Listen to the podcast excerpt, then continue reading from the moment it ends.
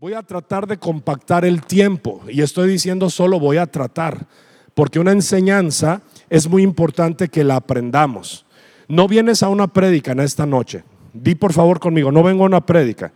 Hoy vengo a aprender la palabra y eso es muy diferente. Una prédica tú dices, ya que termine y me voy, pero una enseñanza es, a ver qué voy a aprender para ponerlo por obra. Es muy diferente. Por eso dije modo maestro. ¿Ok?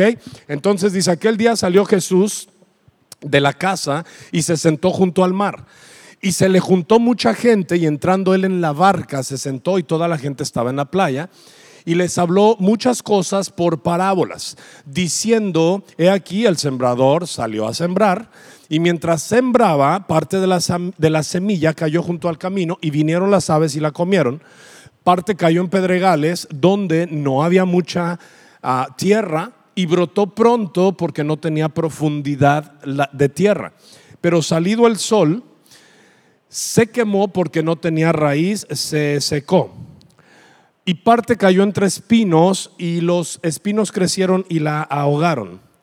Pero parte cayó en buena tierra y dio fruto cual a ciento, cual a, sesenta y cual a treinta por uno. Ok, amados, después la explicación la da Jesús. Tomé la base para no estar perdidos en la enseñanza. Y, él explica que, di conmigo, hay cuatro tipos de corazón. Ok, hay un corazón que es... Eh, totalmente ligero. Di, conmigo, un corazón ligero. Un corazón ligero es aquel que no entiende. Es el que está junto al camino, pero no sabe ni qué pasa. Ese, es un tipo de corazón. Hay otro tipo de corazón en esta enseñanza. Y es un tipo de corazón ah, sin profundidad. Fíjate, una cosa es ligero, o sea, ligero es aquel que está así, con, ligereza. Eh, hay otro que no tiene profundidad, es un corazón que no toma las cosas a fondo, que no las toma en serio. Y ese es el corazón, el tipo de corazón que no permite que la palabra permanezca. Porque sí la recibe, sí la recibe, pero pronto, por no tener raíz, y las raíces hablan de profundidad, entonces sale el sol y una vez que sí prosperó poquito, pero la quema. Ese es el tipo de corazón de las personas que vienen con un corazón eh, que dicen, ay, qué padrísimo, o sea, estuvo padrísimo, ¿no? O sea, la alabanza, buen tiempo, un corazón, wow, qué enseñanza. Pero saliendo de aquí, no, no pusieron profundidad al estar oyendo la palabra. No ponen profundidad, están divagando en otras cosas, están pensando en otras cosas, ¿ok? Hay otro tipo de corazón que es que vienes a la congregación y vienes con muchas preocupaciones en tu vida, vienes con muchos pendientes. Ah, entonces, esos pendientes ahogan la palabra recibida. Estás pensando cómo está el trabajo, el problema que tengo, se irá a solucionar porque ya mañana es. Ah, y, entonces no permitimos que la palabra de Dios prospere, sino que los afanes, las preocupaciones, el engaño de las riquezas, y dice engaño porque Para la mayoría de nosotros el dinero, bueno, no, y para mí no. Tengo muchos compromisos, pero aún así no permito que me que ahogue la palabra recibida. Sigo haciendo cosas precisamente porque dejo que la palabra de Dios sea mi estandarte. Así que aunque tengo compromisos materiales, yo vengo y, vengo con el deseo de que la palabra de Dios me diga, yo soy tu proveedor, entonces dejo que la palabra haga profundidad en mí. Eh, no te preocupes si yo cuido de las aves del cielo, ¿por qué crees que te voy a descuidar a ti? Mira, Daniel, los lirios del campo que hoy son y, y en la tarde ya no son. Entonces yo dejo que esa palabra me sustente. Y de repente llego y estoy adorando a Dios porque su palabra me mantiene vivo. ¿Ok? Entonces yo no permito que los afanes ni las angustias me ahoguen. Y hay un cuarto tipo de corazón. Eh, yo, dije lo que no se hace, pero el tercer tipo es ah, el que está afanado y que está, deja que la palabra se ahogue, ¿no? Vienes y ¿cómo está todo? Bien, pero ya me voy porque fíjate que, que, las cosas no están bien. Entonces todo el tiempo que pasaste aquí no prosperó la palabra. Y hay un cuarto tipo de corazón que es un corazón bueno. Di conmigo, corazón bueno un corazón apacible, un corazón tranquilo y un corazón que está destinado por Dios y para Dios para que su palabra eh, sea muy próspera. Ahora, en esta enseñanza, créemelo amado, que si las personas que dicen ser cristianos se tomaran muy en serio esta parábola, vamos a ir a Marcos 4, por favor, ya mismo, ahí en la explicación de la parábola. Ah, mientras sigo hablando, quiero que transmitan Marcos 4 y vamos a ir en este viaje porque esta parábola tiene tres, tres simbologías muy fuertes, muy, muy fuertes. Lo primero es la semilla. Di conmigo semilla. Que la palabra semilla en el original, bueno, en el griego quiere decir esperma, de semen, semilla, simiente. Y la palabra de Dios, aquí Jesús la está comparando con una semilla. Fíjate qué impresionante está esto. A ver, di conmigo, la palabra de Dios literalmente, y fíjense lo que voy a decir, ¿eh? literalmente es el semen de Dios. Tal vez nunca lo habías escuchado y lo oigas muy raro, pero no tiene nada de, de disparado. El esperma es la vida misma. Y la palabra de Dios aquí Jesús la compara a la semilla.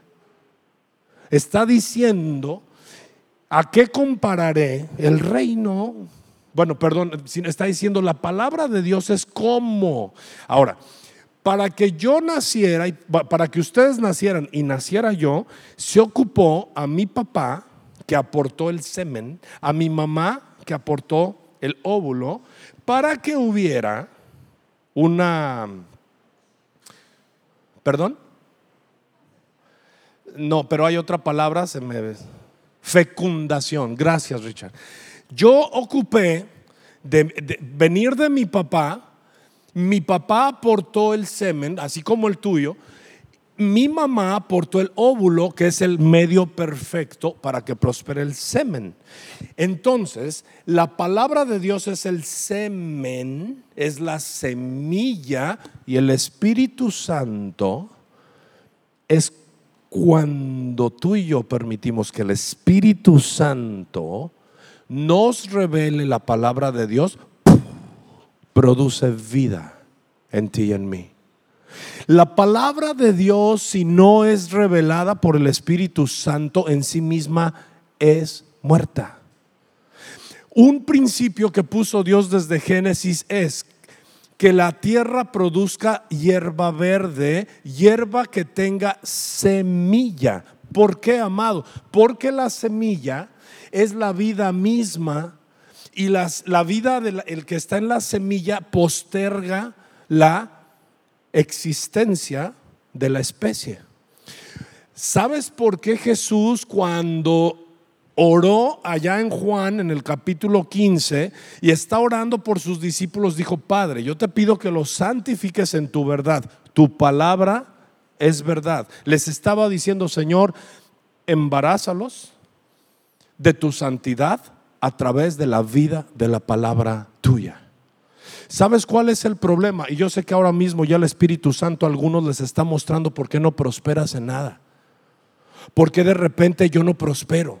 ¿Por qué de repente estoy triste? De repente estoy con ánimo, de repente me va bien, de repente, porque no somos santificados por la palabra. Vivimos sin la palabra y si no hay palabra, no hay semilla y si no hay semilla, no hay vida.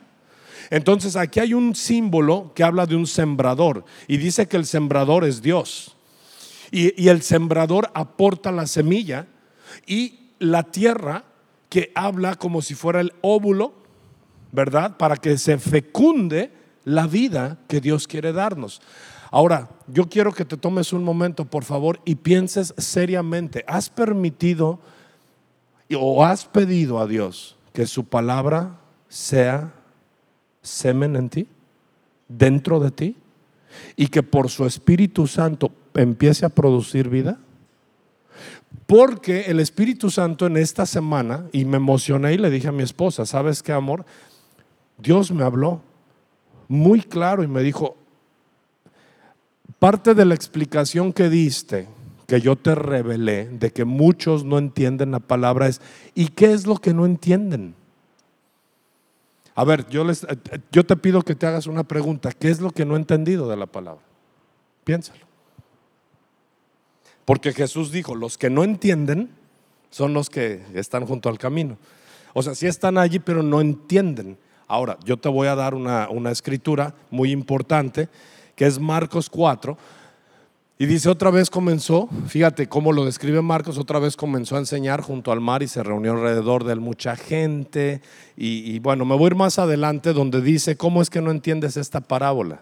A ver, si me, lo pueden, si me pueden ayudar a buscarlo, hijo.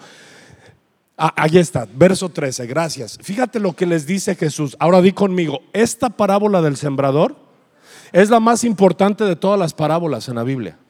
Aquí dice que es la más importante. ¿eh? No hay otra parábola tan importante como la parábola del sembrador, porque se trata de la revelación de lo que es la palabra de Dios. Y mira lo que dice, y les dijo, ¿no sabéis esta parábola? ¿Cómo pues entenderéis todas las parábolas? ¿Sabes qué está diciendo Jesús? Si tú no entiendes lo que es la palabra de Dios, no vas a entender nada.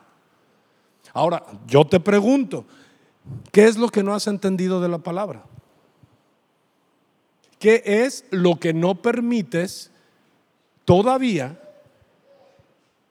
que Dios en su santo y precioso espíritu te revele? Porque lo que no nos ha sido revelado es lo que no permitimos que nos sea revelado. ¿Qué es esto? Cuando alguien me está, si cualquier pastor, no, no piensen en mí, cualquier pastor que ha querido ministrar tu vida a través de la palabra y te cierras, tú mismo estás no permitiendo que la vida de la palabra te santifique y se hace infructuosa. Y eso es lo que Jesús está explicando aquí. Dice, si no entienden esta palabra, no van a entender ninguna parábola, porque todo, todo fue hecho, ¿por qué? Todo fue hecho por la palabra de Dios. Entonces, ¿qué es la palabra de Dios? ¿Qué dijimos que es la palabra de Dios? Es la semilla de Dios para el humano. Es la semilla de Dios para el planeta. Es la semilla de Dios para el universo. En este sagrado libro Dios escondió todos los secretos de su ser. En este sagrado libro, en 66 libros, Dios nos revela quién es Él. Dios nos dice cómo siente Él. Dios nos dice cómo piensa Él. Dios nos dice cómo actúa Él. Dios nos dice qué promesas hay. Dios nos dice qué maldiciones hay. Dios nos dice que es agradable a Él. Dios nos dice que es desagradable a Él. Esta es la semilla de Dios para que funcione el universo. El cielo y la tierra pasarán, mas su semilla permanecerá para siempre. Su simiente eterna permanecerá para siempre. Entonces, amado, yo te aconsejo con todo mi corazón que esta noche ores. Seriamente ora a Dios y di, Señor, todo lo que no ha sucedido en mi vida es porque necesito ser fecundado por tu Espíritu Santo. Ya está la palabra, ya aquí está. ¿Cuántos ven? ¿Cuántos ven la palabra de Dios en esta noche? A ver, quiero ver sus manos. ¿Cuántos la ven? Ok, ya está, ya está el espermatozoide del eterno Dios, listo y buscando dónde poder fecundar. Aquí está, ah, este, esta es la vida de Jesús. Esta es la vida del Padre y esta es la vida del Espíritu. Está buscando corazones.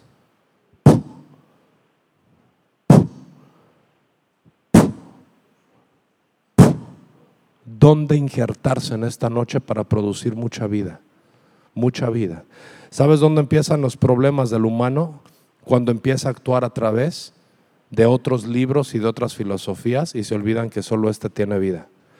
Tú puedes escuchar a, Shakespeare, tú puedes ah, leer de, Lao Tse, de Confucio, tú puedes ah, escuchar a tantos filósofos Ahora hay un, maestro que está admirado por, por millones, este hindú, ¿cómo se llama? Ah, Sadhguru. ¿Cuántos han visto a Sadhguru? Inspirador, sabio, pero nada más alimenta el intelecto. Escúchame bien. ¿Motiva? Sí. Pero sus palabras aunque se oyen sabias, no, no son las palabras de Dios. Él te da conceptos que alimentan tu intelecto solamente. Confucio, dices, wow, wow, wow, wow, wow. Y, y, puedes leer a grandes escritores y dices, wow, este libro está increíble, pero solo quedó en el intelecto. Pero lo que te produce una vida nueva solamente es la palabra de Dios. Ahora, amados, en el modo maestro sí tengo que leer y tú tienes que apuntar para que haya conceptos que puedas tener súper, súper, súper claros. Ok. Primera de Pedro, capítulo 1 y verso 23, nos habla de nuestra nueva condición cuando hemos sido fecundados por la palabra de Dios. Primera de Pedro, capítulo 1 y verso 23, lo vamos a leer, por favor. Y di conmigo, la palabra de Dios lleva la vida de Dios dentro, dentro de ella. La palabra de Dios lleva la vida de Dios dentro de ella. Así que todo está escondido en la palabra, pero revelado para el que la ama, revelado para el que la lee, revelado no solo para el que la escucha, porque Dios dijo, si amaras mi palabra, si la guardaras, si la atesoraras, entonces entenderías los principios de la sabiduría y de la inteligencia. Entonces, amados, si yo cuando me siento inepto es que he dejado de estar escudriñando la palabra de Dios. Yo cuando me siento incapaz, yo cuando me siento decaído, yo cuando me siento triste, ¿saben qué me vivifica? Ahora mismo estamos, eh, les digo, teniendo un cambio y por ejemplo, ahora ya, ya los que estuvieron, mi hijo ya se despidió, ya ahora ya él está, ya fuera de aquí, ya salió de casa y sabes qué me tiene bien empoderado en esta tarde porque me entristecí, porque ya, ya, ya lloré, ya lloré, pues compartimos 24 años juntos y que te diga, bye papá, bye mamá, gracias congre, see you later, bye. Eh, te quedas con eso y, hoy venía y lo escuchaba y decía, Señor, gracias, gracias porque yo puedo declarar tu palabra. Tu palabra dice que tú bendices a mi descendencia. Tu palabra dice que tú rodeas a mi descendencia. Tu palabra dice que cuando yo obedezco y pongo en un altar a mis hijos, tú eh, los recibes como una ofrenda agradable. Gracias, Señor, porque tú me dices que no has visto a justo, a, a hijo de justo desamparado, ni a hijo de justo, ni a justo que mendigue el pan. Y yo declaro esa palabra de Dios. Yo declaro esa vida en mi hijo y en mi hija. Y yo declaro en su matrimonio en mi hija y empecé a declarar y, llegué, llegué efusivo, llegué lleno de la palabra, llegué a adorar a Dios, llegué sin contratiempos. Yo no necesito conectarme con Dios a través de lo que hablo, sino me conecto a través de lo que Él habla en mi vida. Yo me conecto con Dios a través de su palabra, yo hablo con Él y sé que es agradable a Él. Ayer orábamos, mi esposa y yo, y hoy orábamos, y yo le decía, Señor, así como cuando un hijo te llama, y estás esperando esa llamada, así nuestro Padre Celestial está esperando cuando oramos. Así se deleita cuando decimos, buenos días, papá, gracias, santo, santo, santifico tu nombre, heme aquí, Señor, gracias por la vida. Y el corazón de nuestro Padre se alegra y, dice, wow, y entonces se prepara una atmósfera celestial en casa, se prepara una revelación del cielo en casa, porque alegramos el corazón de nuestro Padre. Cuando tú pasas días y no de tus hijos, tu corazón se entristece. Y así es el corazón de nuestro Padre Celestial. Cuando pasan días y no sabe de ti y no hablas con Él, se entristece porque Él quiere comunión contigo y conmigo. ¿Sabes para qué nos hizo hijos? Para amarnos. ¿Sabes para qué es nuestro Padre? Para proveernos. ¿Sabes para qué es nuestro Salvador? Para que sintamos salvación. ¿Sabes para qué es consolador? Para dejarnos acariciar. Para eso lo hace. Entonces tú y yo debemos de romper los conceptos equivocados y religiosos de que venimos venimos a una reunión más y debemos decir, Señor, yo estoy preparado para que fecundes en mí. Habla, si estás pasando crisis económica, habla lo que la Biblia dice, pero háblalo creyéndolo en el Espíritu, porque dile, Señor, yo voy a estar descansando en ti. Si estás enfermo, empieza a declarar la palabra de Dios en tu vida y, declara la palabra de Dios. Deja que, que, embarázate, deja que el Espíritu Santo te embarace de la vida que hay en su palabra. ¿Sí, amén? Ok, ahora di que no entiendo. Pero si, sí, a ver Dios, ¿qué no he entendido? No puedo tocar todos los puntos porque no acabaría de aquí al domingo. pero solamente vamos a tocar unos puntos de lo que no entendemos. Capítulo 1 de Pedro y verso 23 dice, siendo renacidos, no de simiente corruptible. Fíjate lo que dice Pedro, ¿qué es renacer? ¿Qué es renacer? Volver a vivir. O sea, estaba muerto, mi primer semilla, la semilla de papá y de mamá, Jesús explica, si el grano de trigo no cae a tierra y muere, no puede llevar vida. ¿Por qué? Porque hay un principio. la semilla que puso mamá y papá en mí, que es natural, tiene que haber muerto para renacer por la semilla del Espíritu Santo a través de la palabra de Dios. A ver, ¿cuántos, cuántos entienden esto? ¿Cuántos quieren decirle, Señor, que mi naturaleza muera y que la vida de tu espíritu venga a mi vida? En el nombre de Jesús. Y eso solamente sucede con la palabra de Dios. Entonces el apóstol Pablo, Pedro, él estaba muerto cuando Jesús lo encontró. Él estaba pescando y, y estaba muerto en su naturaleza. Su negocio era la pesca. Pero su muerte física, su muerte natural se demuestra en su frustración. Cuando Jesús le dice, tira la red, ¿verdad? Nuevamente, la muerte de Pedro se manifiesta cuando dice, toda la noche lo he intentado y no pesqué nada. Está hablando de lo que en su naturaleza él se sentía muerto, desanimado, frustrado, que no le funcionaba. Y dice algo poderosísimo después de escuchar a Jesús, dice, mas por tu palabra lo voy a hacer. Y en ese momento la vida del Espíritu Espíritu de Dios entra sobre los peces, entonces eh, reciben una orden de Dios y entra una nueva vida en Pedro y la, la pesca milagrosa por la vida de la palabra de Dios. Dijo, no, yo no puedo, me muero, pero por tu palabra lo voy a hacer y lanza la red y la vida de Dios en la gran pesca. ¿Cuántos necesitan una gran pesca en su vida? Lanza tus redes por el poder de la palabra y no en tu fuerza. Lanza tus redes no en lo que sabes hacer. Los que fuimos comerciantes creemos que somos muy buenos, pero la crisis tú y yo no la podemos manipular. La falta de peces tú y yo no la podemos resolver, pero la palabra de Dios sí. Tú y yo no podemos eh, hacer que pare el dólar, pero por la palabra de Dios, cuando diezmamos y ofrendamos, somos bendecidos en lo que hacemos. Tú y yo no podemos reprender al diablo para nada, dice, dice Judas, que no lo hagamos, pero Dios sí puede reprender al devorador por nosotros. ¿Cuántos le pueden dar un aplauso a, a nuestro Señor Jesucristo y a su palabra que es vida? Siendo renacidos no de simiente corruptible, sino de incorruptible por, por, ¿por qué renacemos? ¿Cómo te puedes salir lleno de vida en esta noche? ¿Cuántos llegaron medios aguitados? Bueno, ¿cuántos creen que puede salir con vida? Aunque veo que estoy rodeado. Por ejemplo, tal vez llegamos así. Fíjate, tal vez llegamos aunque veo que estoy rodeado, y nada más veíamos que estábamos rodeados. Pero por la palabra de Dios podemos decir, estoy rodeado por ti. ¿Ok? La primera parte dice, ay, no, no, no, que veo. Avívate en el nombre de Jesús. A ver, ¿qué dice la primera parte? Ahí, hasta ahí. Otra vez, aunque veo que estoy rodeado, ¿te paras? ¿Piensas en la palabra que dice, escudo y adarga es tu verdad? Estoy rodeado por ti.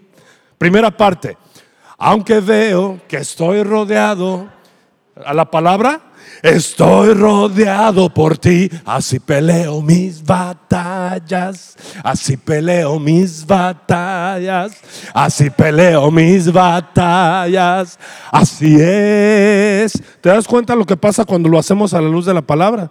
Todo cambia. Para los que tienen un corazón para la palabra, para los duros, pues ahí están. Y van a salir como llegaron. La palabra lo dice, ¿eh? Jesús lo advirtió En este grupito que hay acá en esta noche, muchos van a salir sin nada. Yo no quiero eso, ¿eh? Yo no quiero, pero Jesús lo dijo.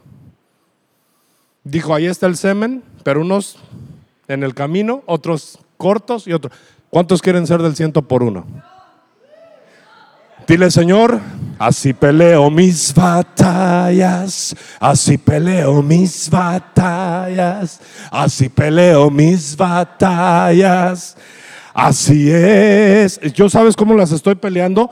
Así, así, así peleo mis batallas, así peleo. No, ¿Sabes algo? Te voy a decir una cosa, si no peleo así ya no tengo fuerza para pelear. Si, no peleo mis batallas, me va a empezar a consumir que, que, Abraham anda en el DF, que nunca había vivido en el DF, que hay muchas situaciones difíciles en el DF, que se tiene que mover solo, que tiene que comprar su comida. pero ¿sabes cómo peleo mi batalla? Creyéndole a Dios. Creyéndole a Dios. Y así lo creo para ti, y así lo creo para mí, y así lo creo porque la palabra de Dios es para el que la ama, la palabra de Dios es para el que la busca, la palabra de Dios es para el que la anhela. Así es la pelea de Dios. Entonces, amados, esto no va a terminar hasta dentro de muchos millones de años. Escúchame bien, la palabra de Dios nos va a ser enseñada por Dios. La palabra de Dios nos va a, enseñar, ser enseñada por Él mismo. Dice, de Sión, del monte de Sión saldrá la enseñanza. Así que, amado, más vale que tú tomes una decisión por aceptar la palabra de Dios y no venir a reunirte sin aceptarla. Porque si tú no vienes a la reunión a aceptar la palabra de Dios con un corazón dispuesto, amado, no vengas, porque es infructuoso estás perdiendo tiempo y además te estás exponiendo al juicio final. Porque la palabra de Dios no se menosprecia, la palabra de Dios se ama, la palabra de Dios se, abraza, la palabra de Dios se guarda en el corazón. Y cuando tú, alguien te cae muy mal, cuando tú alguien dices, es que yo no voy por esto, no empieza a decir, pero tu palabra dice, Señor, que ame a mis adversarios. Tu palabra dice que yo bendiga al que me persigue. Tu palabra dice que yo no tengo que estar ojo por ojo y diente por diente. Y entonces te liberta. Y entonces ya vienes y, si está el otro que quisiéramos dejarlo tuerto, pero ya en la palabra de Dios puedes bendecirlo. Y dices, Señor, si funciona. Entonces dice, siendo renacidos, eh, pero no de una semilla corruptible, sino una incorruptible por la palabra de Dios que vive y permanece para siempre. Que vive y permanece para siempre. La palabra de Dios debe de ser permanente. Eh, un cristiano que no busca la palabra no es permanente, pero la palabra de Dios es permanente. Te dije modo, modo maestro. ¿Cuántos quieren modo maestro? Ok, ahora este, ya vamos a leer. ¿Qué puedo desconocer? La palabra de Dios lleva vida en sí mismo.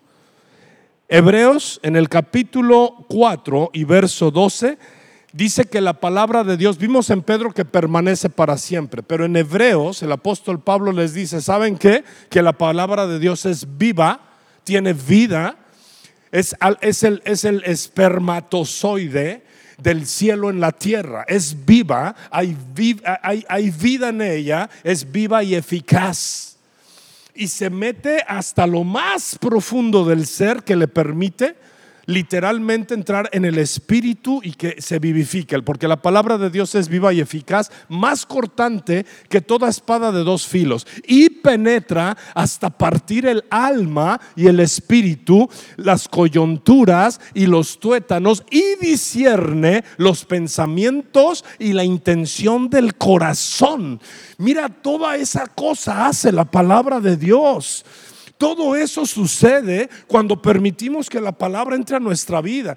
Cuando un niño, cuando un joven, cuando un pastor, cuando alguien en responsabilidad está lleno de la palabra, no puede decir que no está triunfando, no puede decir que no fluye, no puede decir que no entiende, porque si estás inmerso en la palabra, hay vida en la palabra, hay vida en la palabra de Dios. ¿Hay qué? ¿Hay qué? ¿Hay qué? Deja que la vida de Dios penetre a tu corazón. Ahora, ¿qué es lo que no entiendo? Porque Jesús dijo, porque los que están junto al camino son los que oyen y no entienden. Ahora, di por favor conmigo, yo debo de entender que me hace renacer. Yo debo de entender que es viva y eficaz. Ahora, ¿cuál es el problema cuando me dejo en el camino? El problema es que no entiendo estos conceptos de la palabra de Dios. Por eso, muchas veces puedes venir, estás contento un momento, hola, ¿cómo estás? Buena onda, el, beso, ¿no? Con ósculo santo, ya diste ofrenda y te vas, pero te vas vacío. Si no entendiste que cuando llegas acá y te expones a la palabra de Dios, empieza a haber vida. Tenemos que entender que es viva. Tenemos que entender que es eficaz para mí y para ti. A ver, di, para mí es eficaz si la dejo ser eficaz. Di, para mí es viva si la dejo ser viva. Sí, amén. Ahora vamos, vamos a otra escritura, que es otra de las cosas que cuando no se entienden, por eso es que no pasa nada. Di conmigo, debo entender que la palabra de Dios es luz. Salmo Salmo, por favor, 119 y 105. Debo de entender que la palabra de Dios es luz. Si yo no entiendo que la palabra de Dios es luz, entonces me quedo sin entender nada. Tú no te preocupes, muchos dicen, pastor, es que yo no sé mucho de la palabra. El, asunto no es que, que sepas mucho, sino que sea luz en lo que sabes. Eso es suficiente. Di, no necesito saber mucha, pero necesito que la que sé sea luz. Mira, es sencillo cuando lo quieres, cuando lo quieres ver sencillo. Si la palabra de Dios, si simplemente, si tú estás enfermo, si la palabra de, luz, de vida es luz, deja que la luz de la palabra te diga que eres sano y vas a empezar a sanar. Si, si, estás pasando por crisis económica, deja que la palabra de Dios sea luz y tu crisis va a ser provista por el poder de Dios, porque Él lo dice. Si tu, si tu problema es enfermedad, deja que sea luz donde dice, por su llaga nosotros fuimos todos ya sanos. Y entonces esa luz te va a traer a luz. Lámpara es a mis pies tu palabra y lumbrera a mi camino. Yo tengo asuntos que resolver, tú también los tienes. Si tú supieras las cosas que yo tengo que, que, que, resolver, en verdad te digo que tal vez orarías por mí más intensamente. Te lo digo de corazón, pero yo no necesito decírtelo a ti, porque tú no vas a traer luz a mí. Yo necesito ir a la palabra de Dios para que su luz me vivifique. Y entonces tú puedas ver luz en mí. ¿Cuántos ven luz en mí ahorita? Es por la palabra de Dios. Yo no tengo luz propia. Lámpara es a mis pies tu palabra. Yo no tengo luz. Es más, tú no, di John tampoco. ¿Sabes quién dice que somos luz? Jesús. Vosotros sois la luz del mundo. Y si Jesús dice soy luz del mundo, yo le creo. Si, ¿Cuántos saben que somos sal? No salados, sino sal. Bueno, porque Jesús dijo, vosotros sois la sal de la tierra. Lámpara es a mis pies tu palabra y lumbrera a mi camino. ¿Qué otra cosa necesito entender? Que porque no entenderlo puede meterme en problemas. Segunda de Timoteo capítulo 3, verso 16 y 17. Di conmigo, debo entender que la palabra de Dios es inspirada por Dios. ¿Ok? Ah, cuando yo tengo alguna plática con alguien y yo expongo la palabra de Dios y esas palabras que yo le dije a la luz de la palabra de Dios ofenden a la persona, esa persona no está entendiendo que quien inspiró esa palabra es Dios y que es útil para redarguir. Que es útil para, dice aquí, Ah, segunda de Timoteo, por favor, hijo. Segunda de Timoteo, capítulo 3, versos 16 y 17. Tengo que entender que Él la inspira. Toda la escritura es inspirada por Dios y útil para enseñar. Tengo que entender que es inspirada por Él y que es útil para que yo aprenda. Dice, para redarguir, para corregir, para instruir en justicia. A ver, di conmigo, yo debo de entender que la palabra de Dios es inspirada por Dios, que es útil para que yo aprenda, pero también es útil para que me redarguya. ¿Qué es redarguir? Que te pica cuando andamos en pecado, que me pica, que me molesta, que la verdad no quisiera saber nada. ¿Qué pasa cuando grito? Y dice que ni la gritería, porque es una obra de la carne. ¿Qué pasa? Me siento mal. ¿Por qué? Porque la palabra de Dios me redarguye.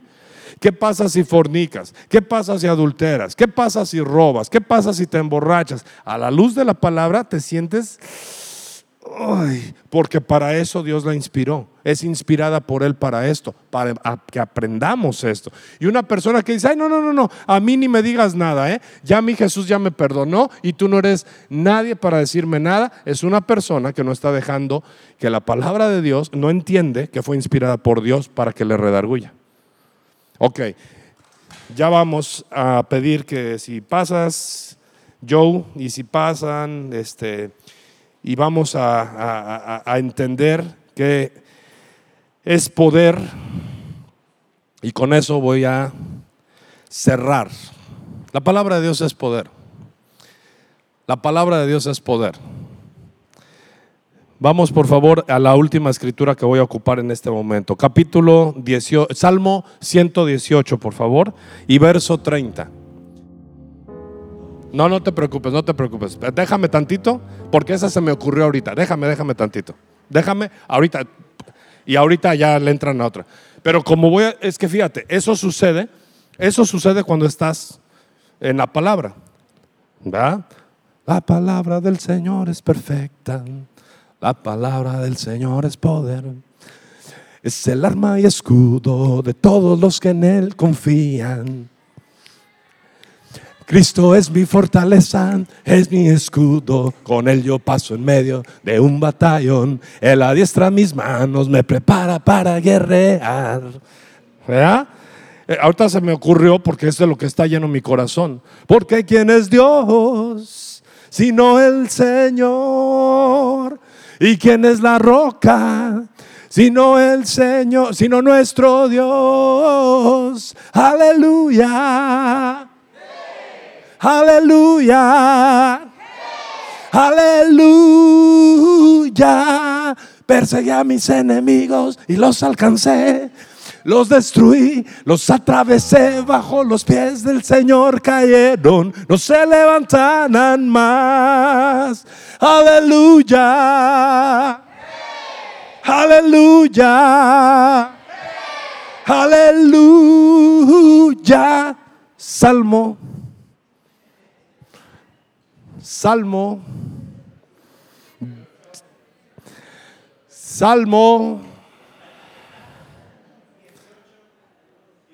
¿Ya lo tienen allá? No, es que yo veo tablas.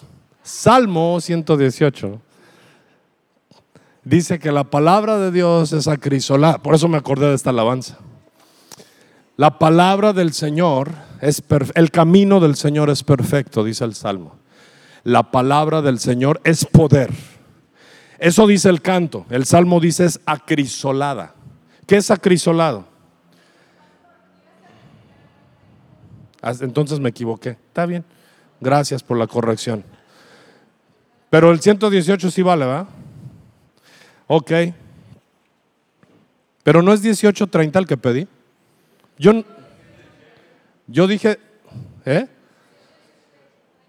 Pero el 1830 sí, ¿no? Y yo pedí el 1830 y pues no me lo dan. Salmo 1830.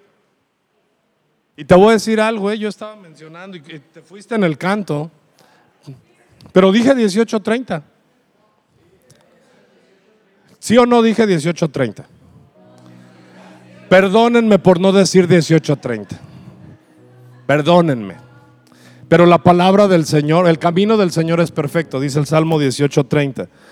Y la palabra del Señor de la versión Reina Valera dice es acrisolada. Y acrisolado quiere decir intachable, irreprochable, irreprensible. Y eso se traduce en poder cuando se canta. Por eso dice Marco Barrientos, el camino del Señor es perfecto. La palabra del Señor es poder o sea, porque algo que no se puede acusar, algo que es irreprochable, algo que es intachable, eso es puro poder. Entonces, ahora sí, gracias, esa fue la ocurrencia del, fue la complacencia para el Espíritu Santo en esta noche. Debo de entender que la palabra del Señor es poder. Ahí voy a terminar. Debo de entender, di conmigo, debo de entender que la palabra del Señor es poder. Y voy a pedir que cantemos precisamente en base a la palabra de Dios la última adoración. Pero vívela en la palabra, no solo en el buen ritmo y en, la, y en, la, en el gusto bonito que tiene este canto. Vívelo y di, Señor, aunque yo vea que hay enemigos en contra de mí, ¿no te gozaste, amor, con eso? Cuando dice, tú preparas mesa para mí. Así tú empiezas con la pura voz, así que vamos ahí, luego ya entramos todos, ¿no? A ver, comienza la recha ahí.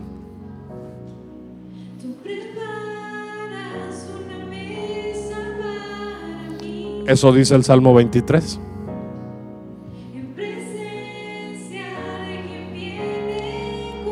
En presencia de mis angustiadores.